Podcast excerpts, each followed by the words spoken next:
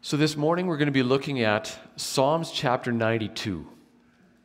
So, if you find that in your Bibles, or if you don't own a Bible, there should be one in your, the pew back in front of you. If you don't own one, I encourage you to take that with you and uh, don't use it as a dust collector. Read the thing, it'll change your life. So, Psalm chapter 92, it starts out with a few words of introdu- introduction. It says it's a psalm and it's a song for the Sabbath.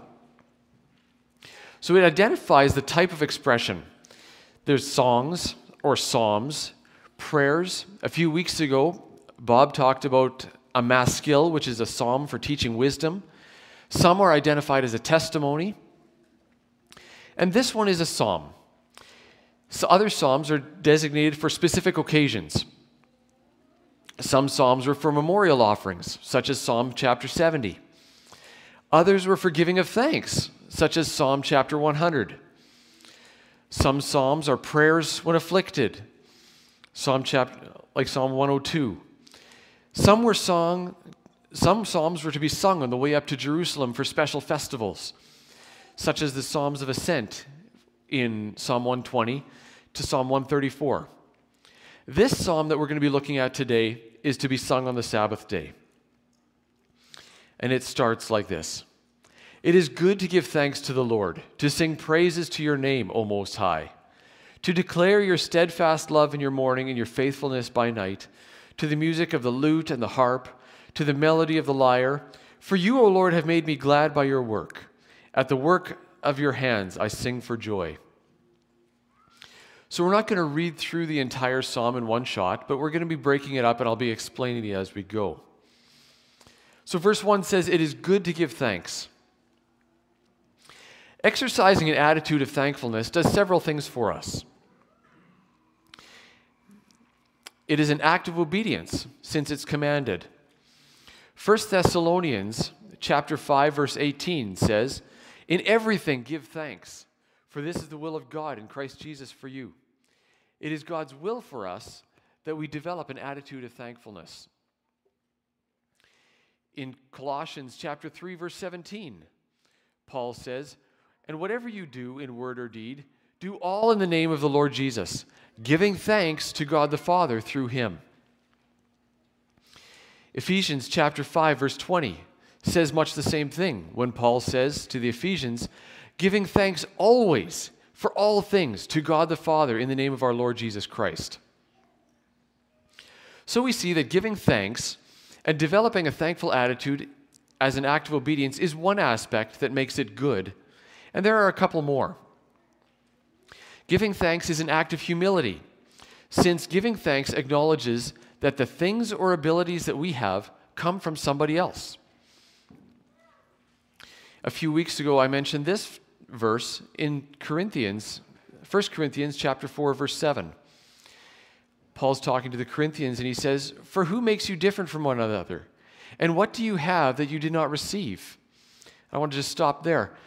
What do you have that you didn't receive? You and I don't have anything that we didn't already, that is not already supplied to us by God. The skills or abilities we have, even if we learned them, it's God that gave us the skills and abilities. So when we are thankful, it acknowledges God's input in our lives in that way. Giving thanks is also a demonstration of our dependence on God, since it acknowledges that He is the one who provides for our needs. How can we not be thankful to the one who is able to do exceedingly abundantly above all that we ask or think? In the same breath that the psalmist tells us to give thanks, he also exhorts us to give praise. Right? It is good to give thanks to the Lord, to sing praises to your name, O Most High. Singing praises helps us to take our eyes off ourselves and instead put our focus on God. Colossians 3, verse 2, tells us to set our minds on things above, not on things on the earth. And there are a number of other passages that tell us to look to Jesus or consider him. Those are in Hebrews.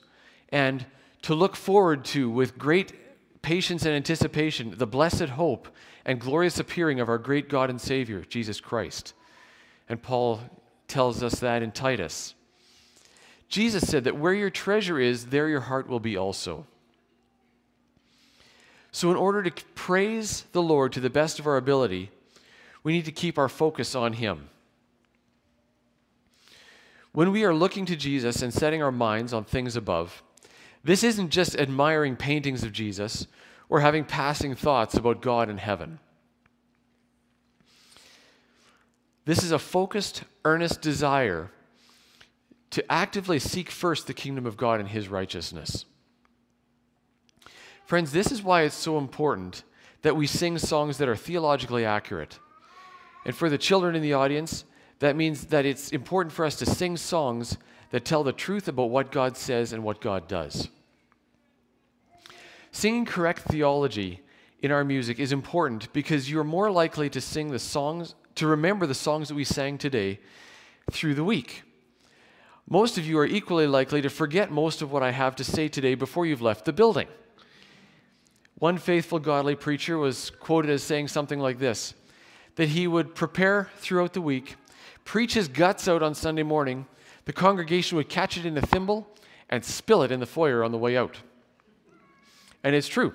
And I've done it, and so have you, so we can laugh together at it. But how do we apply this idea? Well, here's one illustration of how to worship through Scripture and song. I don't know when I started doing this, but for years I've made a practice of thinking of Scripture that fits with the words of the songs that we're singing. So as I'm singing, I try to think of a Bible verse that fits with the words and I don't always have a Bible verse for every line or for every song, but often that's what I'm trying to do. Sometimes it just fits with the theme of the song. And it's enriched my worship in two ways. First of all, it focuses my mind on the Word of God. And second of all, it reinforces the truths that we're singing. For example, and the worship team didn't know this, but this was an example that I was going to use we sing, Oh, praise the name here from, here from time to time. We just sang it here this morning. And when we get to that last verse, He shall return in robes of white, invariably I go to 1 Thessalonians chapter 4, verses 14 to 18. You don't have to read that now, but I encourage you to look that up later. Where Paul describes the rapture of the believers and the joy and the hope and the anticipation of seeing Jesus face to face in that context moves me to tears more often than not. It happened again this morning. I can rarely sing the last line of that, of that song just for the joy of anticipating Jesus' face. There are other examples. For example, in the song King of Kings, um, you may not recognize the title, but you'll recognize the words In the darkness we were waiting, without hope, without light. Uh, I won't sing the rest of it, but it's a good song. So in that first verse, I can think of half a dozen or more scripture passages that draw my mind to different themes or different lines in that psalm. For example, I'm thinking of Romans chapter 5, verses 6 to 11, or the parable of the prodigal son, right? Isaiah chapter 7, verse 14 fits in there. Matthew 1, verse 23 fits. John 1, verse 1. Isaiah 53. You may have others, but those are just some that come to my mind, and not every time. But as I was thinking through that, those are the kinds of things that draw my mind to Scripture as I'm singing. The hymns that we sing are full of Scripture references if we stop and think about it as we're singing them. So it helps me to focus my worship on God, but it also helps me to sharpen my discernment. Because if the song does not line up with what Scripture says, then I need to examine why I'm singing something that is untrue. So, this exercise helps me to focus on what I'm singing and reminds me of the truth of God as I'm singing it. And for me, this is part of what makes it good to give thanks and praise to God. It is good to sing. So, it is good to give thanks. It is good to sing praises a third thing that it is good to do is to declare the works of God. We see that in verse 2. And this is especially important to tell our children and our grandchildren. Moses tells this to the children of Israel in Deuteronomy chapter 4 verse 9. Only take care and keep your soul diligently lest you forget the things that your eyes have seen and de- lest they depart from your heart all the days of your life. I'm just going to stop there for just a second before I finish that passage. And what had the children of Israel seen? Think through this for just a minute. In Deuteronomy, this is kind of the second giving of the law. So Moses is telling the children of those who came out, who were the first generation to come out of Egypt, to remember what they'd seen. Remember what God has done for you in your life. Right? What had they seen? They, many of them had seen the parting of the Red Sea. Most of them had experienced God's provision of manna. They had seen God's deliverance from some of their enemies, not all yet, but some of them for sure. They had seen the provision of quail. They had seen the water coming out of the rock. Moses is telling them, don't forget these things. Make them known to your children and your children's children. Tell the next generation. And he says that again a couple chapters later in Deuteronomy 6, verses 6 to 7. These words that I command you today shall be on your heart. You shall teach them diligently to your children, and shall talk of them when you sit in your house, and when you walk by the way, when you lie down, and when you rise.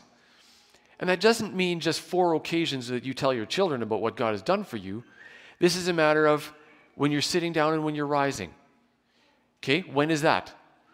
Most of the time, either you're sitting down or you're standing up. Okay? That's all the time. Or when you, in your house, or when you walk by the way.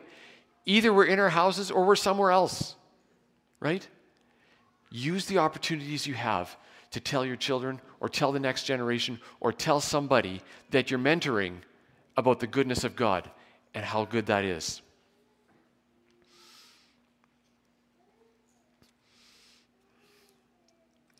It says to declare your faithfulness in the morning and your faith your loving your love in the morning, your faithfulness by night. And this fits with what was just said in Deuteronomy. In the morning or in the evening. That's not just two specific times when we relate the goodness of God, that's all the time. Lamentations 3, verses 22 and 23 says, The steadfast love of the Lord never ceases, His mercies never come to an end. They are new every morning. There's always something new to talk about when you're talking about the goodness of God and the faithfulness of God in your life. It talks about his faithfulness by night.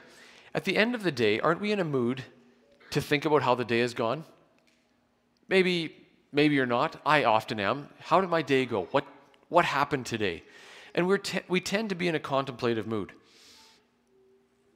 How has the Lord demonstrated his faithfulness to you at the end of each day? Have you thanked and praised him for that? It's something to think about. When we make a habit of talking about and telling each other and others both the person about the person and works of God, it reinforces those truths in our own minds. And this in turn helps us to keep looking to Jesus and helps us to set our mind on things above, not on things on the earth. Verse 4 gives us the reason for the celebration that is the theme of this psalm. He talks about the physical creation, for you, O Lord, have made me glad by your work. At the works of your hands I sing for joy. A number of weeks ago, Stan Troyer preached a great sermon on Psalm chapter 8 and went through a bunch of details on the incredible uh, details and the sizes of the universe that we see. For example, many of you have heard Louis Giglio's uh, sermon on If the Earth Were a Golf Ball then how big is the sun compared to the golf ball? I'm not going to go into details. But how many Earths fit inside the sun? And then how many Earths fit inside the next largest star? And how big is the universe? And how big is our God to call that into being and to hold it together by the word of his power? And at the same time, while we look through the telescope and we see the greatness of the universe, we look into the microscope on the other side of the table and we see the infinite detail of the so called simple cell that was uh, talked about back when I and a number of you were in early school days. And science has proved that the simple cell is not actually that simple. With all the tiny little motors and mechanisms and drives and replicators that are located in those little things, and God holds them together too. So it's a celebration of the greatness of God. Verse 5 says, How great are your works, O Lord! Your thoughts are very deep. And the word, the Hebrew word for deep would be profound. We can see the same kind of a truth in Isaiah 55, verse 9, that state, but it states it in a contrasting sense, where it says, For as, high, as the heavens are higher up than the earth, so are my ways higher than your ways, and my thoughts higher than your thoughts.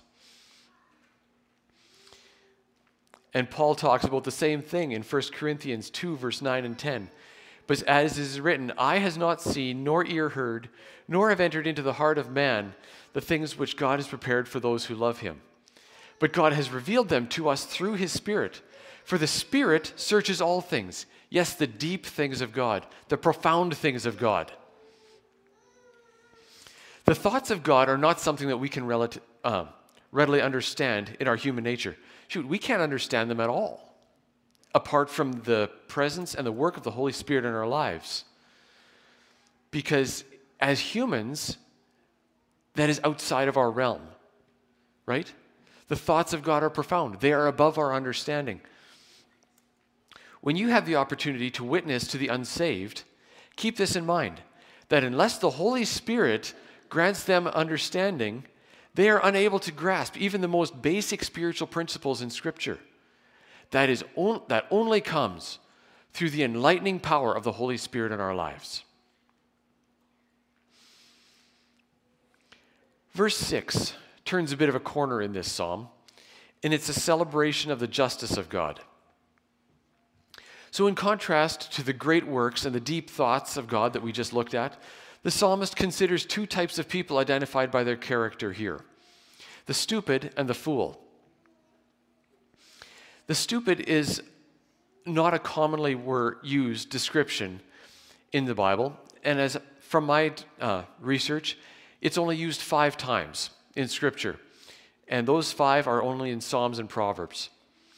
In each of those cases, it indicates a person who thinks or behaves more like an animal than, than a reasoning human being. You could use the word to describe cattle and their behavior. And as I was re- uh, researching this, it reminded me of the chickens that we had earlier in the summer when they hang around the outside when it's pouring rain. You know, you little guys, you could get into your chicken coop and it would be drier. Oh, yeah, they're stupid. What can we say? These people are governed more by urges and instinct than by reason and wisdom. The fool is a much more commonly described trait. And the fool is identified in many passages in Proverbs as one who is morally deficient. He doesn't know, or maybe does not discern, right from wrong. He is wise in his own eyes, which we often describe as a know it all. He does not learn from the consequences of his mistakes, and he certainly doesn't learn from the consequences of the mistakes of others. Psalms 14, verse 1, and 53, verse 1 both identify this fool as one who denies the existence of God. You'll remember that. The fool says in his heart, There is no God. And he chooses his life to live as though he will not be judged by God for his actions. So, armed with a better understanding of these two characters, we can take a look at the most important truth that they do not understand their destiny. Verse 7 says, well, I'll start in verse 6. The stupid man cannot know, the fool cannot understand this, that though the wicked sprout like grass and all evildoers flourish, they are doomed to destruction forever. And so verse 7 describes the wicked, the morally wrong, and the evildoers, those who exert themselves or they work hard at practicing rebellion against God. Sometimes it seems like those who rebel against God get all the advantages. They get great jobs, cool vehicles, fancy toys, exotic vacations, the happy families, and it looks like their lives are going great. They even live long lives, and it seems like they have peace when they die. And Psalm chapter 73 is a great meditation on that topic, if you're looking for some follow up material. What these people don't see, however, is that God has an unchanging law. It doesn't matter what job you have, it doesn't matter how nice your family is or how much stuff you have accumulated, or even how kind and generous a person is. Those features are meaningless if you're rebelling against the God of heaven and living according to your own desires. Our passage says that those who are morally wrong and practice wickedness as a habit are doomed to destruction forever. Friends, life is short and eternity is long. And those who reject Jesus' sacrifice on their behalf will have to pay the penalty for their own sins forever. They are already condemned to destruction, as Jesus told Nicodemus in John 3:18. It's way too easy for us to read this passage quickly, justify ourselves in our own lifestyles, and compare ourselves to those who are more evil than ourselves. In a gathering this size, I guarantee that there are some who are living in rebellion against God. I don't know who you are, but God does. If you have not agreed with God that you're living in rebellion to his holy standard, confessed your sins and repented and asked for forgiveness, then your destiny and destruction is hell. It's not a threat, and those aren't my thoughts and opinions, but that's what the Bible says. Your only hope of escape is to believe that Jesus died in your place to pay the penalty for your sin and rose again to prove that that payment was complete. That is the only way to dis- escape the eternal destruction that the psalmist is talking about here in verse 7. In contrast to that destruction forever that the wicked will experience, verse 8 talks about, brings our focus back to the Lord.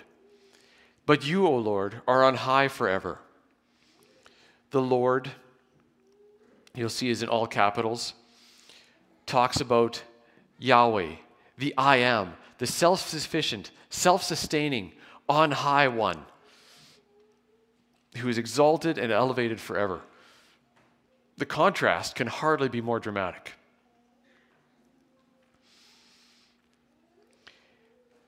In verse 9, the psalmist goes on, based on the, the condition of the wicked, the contrast to the Lord who is on high, who is on high. Verse 9 says, Behold your enemies, O Lord, for behold, your enemies shall perish, all evildoers shall be scattered. When Scripture repeats a word or phrase, it's not because the writer lost his place or the Holy Spirit stuttered. So when it says, For behold your enemies, two times, it's for emphasis. Sometimes it seems to us that those who are the enemies of the Lord are getting away with practicing their evil behavior. We see it all around us in our culture, in our government.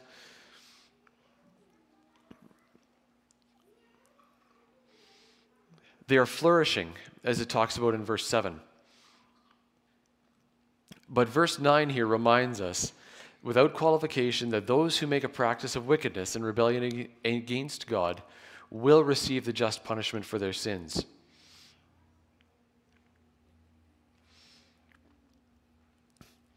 Verses 10 and 11 are a celebration of God's provision and deliverance in the psalmist's life. We've talked about the celebration of the praise of God, of the works of God, celebration of the justice of God. Now, this is a celebration of the personal provision of God, by God. He praises the Lord for exalting his horn, and that is lifting, up, lifting him up to a position of strength or importance. Horn is sometimes like what we think of on a, on a sheep or a goat, or more, more rarely, uh, a cow or a bull or something like that. But in the Hebrew language, horn could also be uh, a figurative reference for strength or power.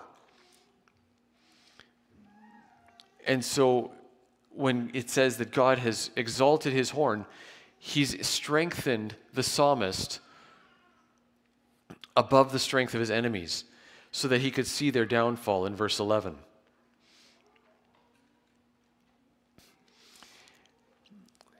As we move on to chapter to verse 12, we see the last celebration in this series of in this series, and it talks about the celebration of the sustaining work of God.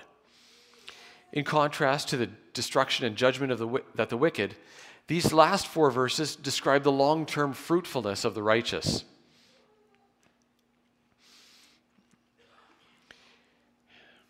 It says, The righteous flourish like, a, like the palm tree and grow like the cedar in Lebanon.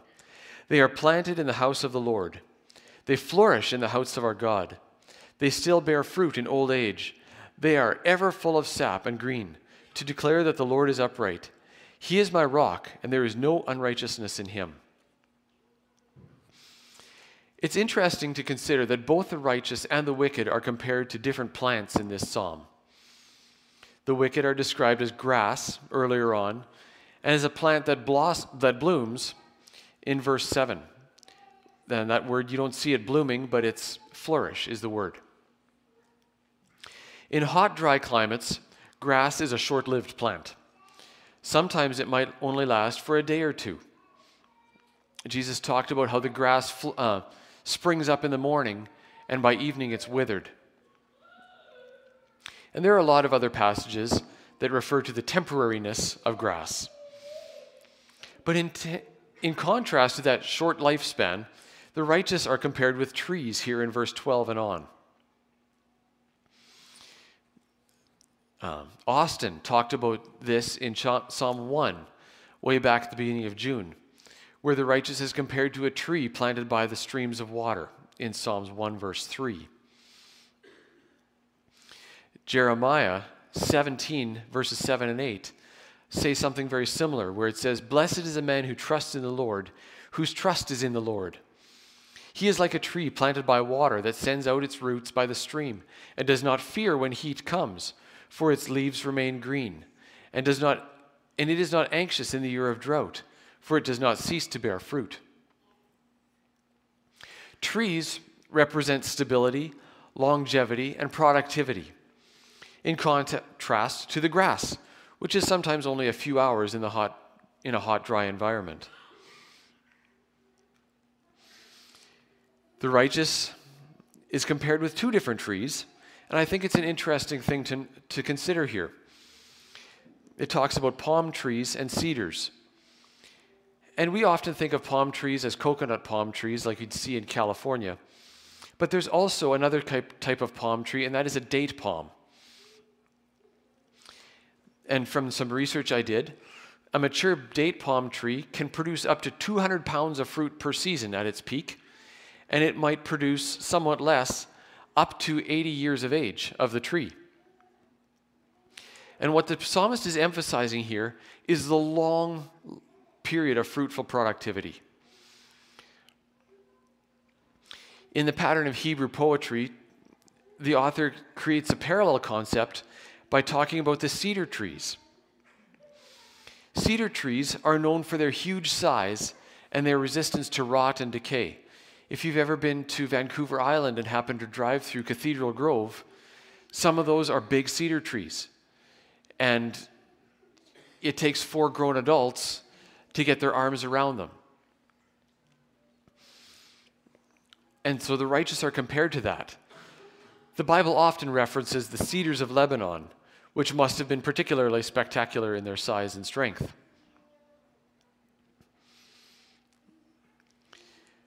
Verse 13 says that the righteous are pictured as being planted in the house of the Lord, right in the temple.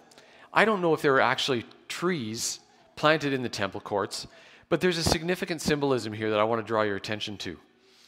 When it's planted, a tree is secure. It isn't going anywhere. And you're not going to pluck it up like a fistful of grass. In the same way, a righteous person is secure when they've placed their faith and trust in God.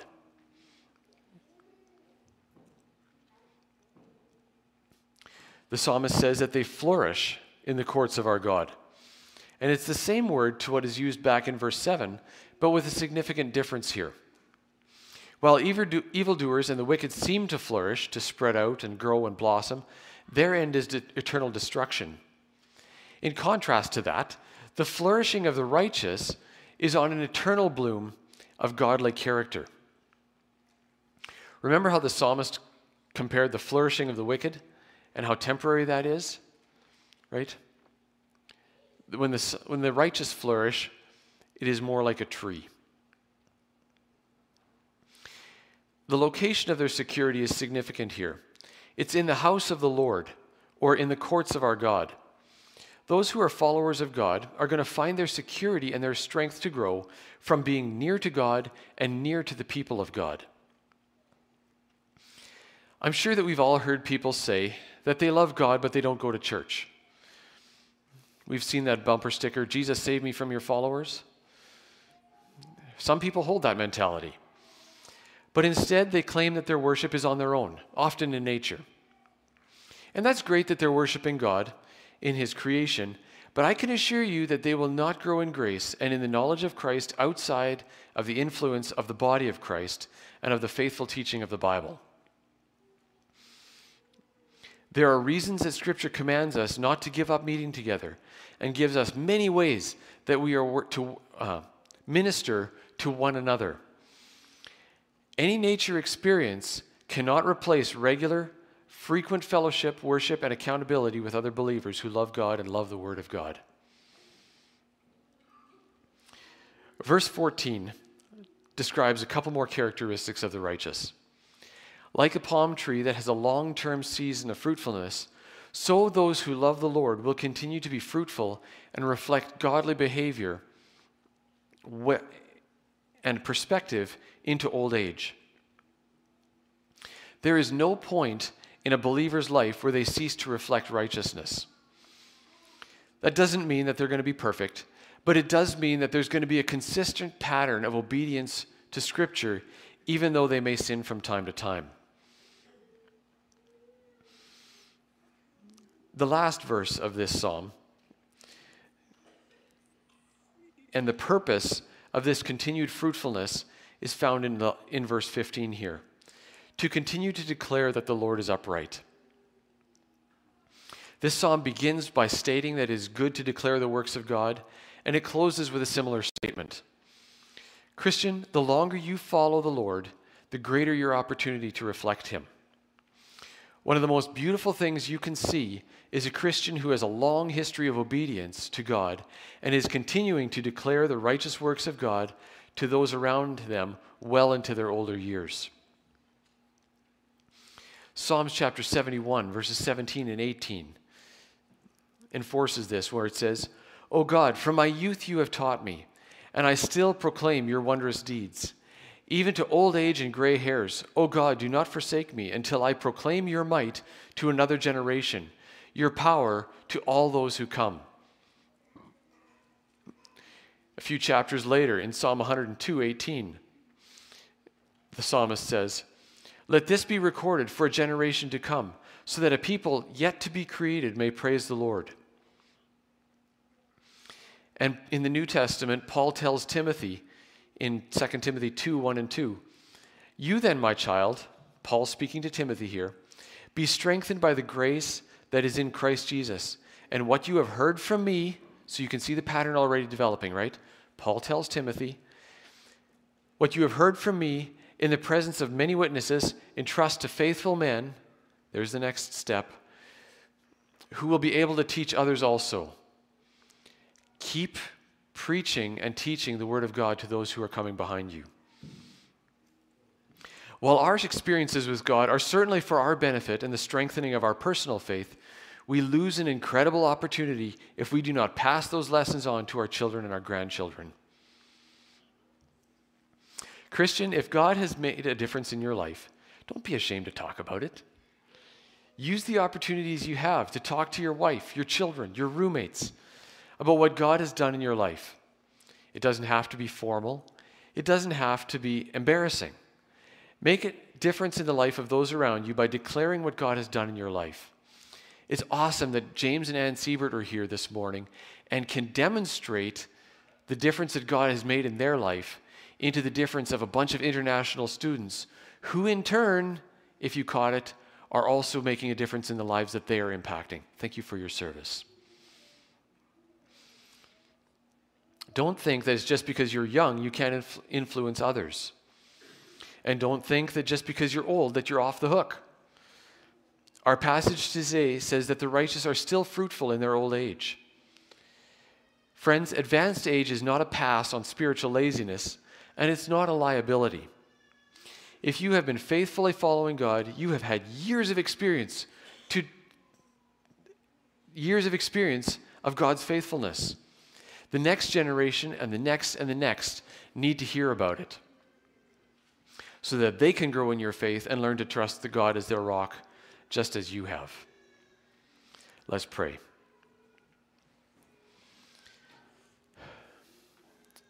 Lord, it is good for us to be here, to pause in the course of our week, to remember to be thankful, to praise you in this place with the rest of the saints, to declare your greatness.